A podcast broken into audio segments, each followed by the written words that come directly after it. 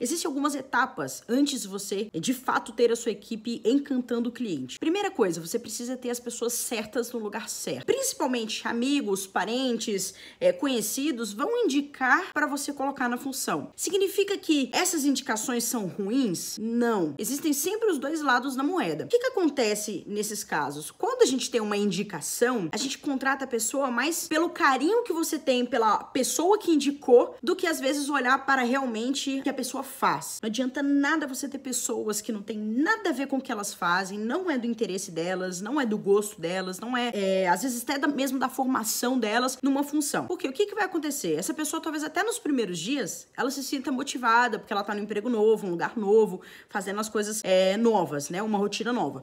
Com o passar do tempo, o trabalho começa a ficar enfadonho, começa a ficar chato, né? Porque não é algo que ela realmente gosta, que ela se sinta desafiada todos os dias.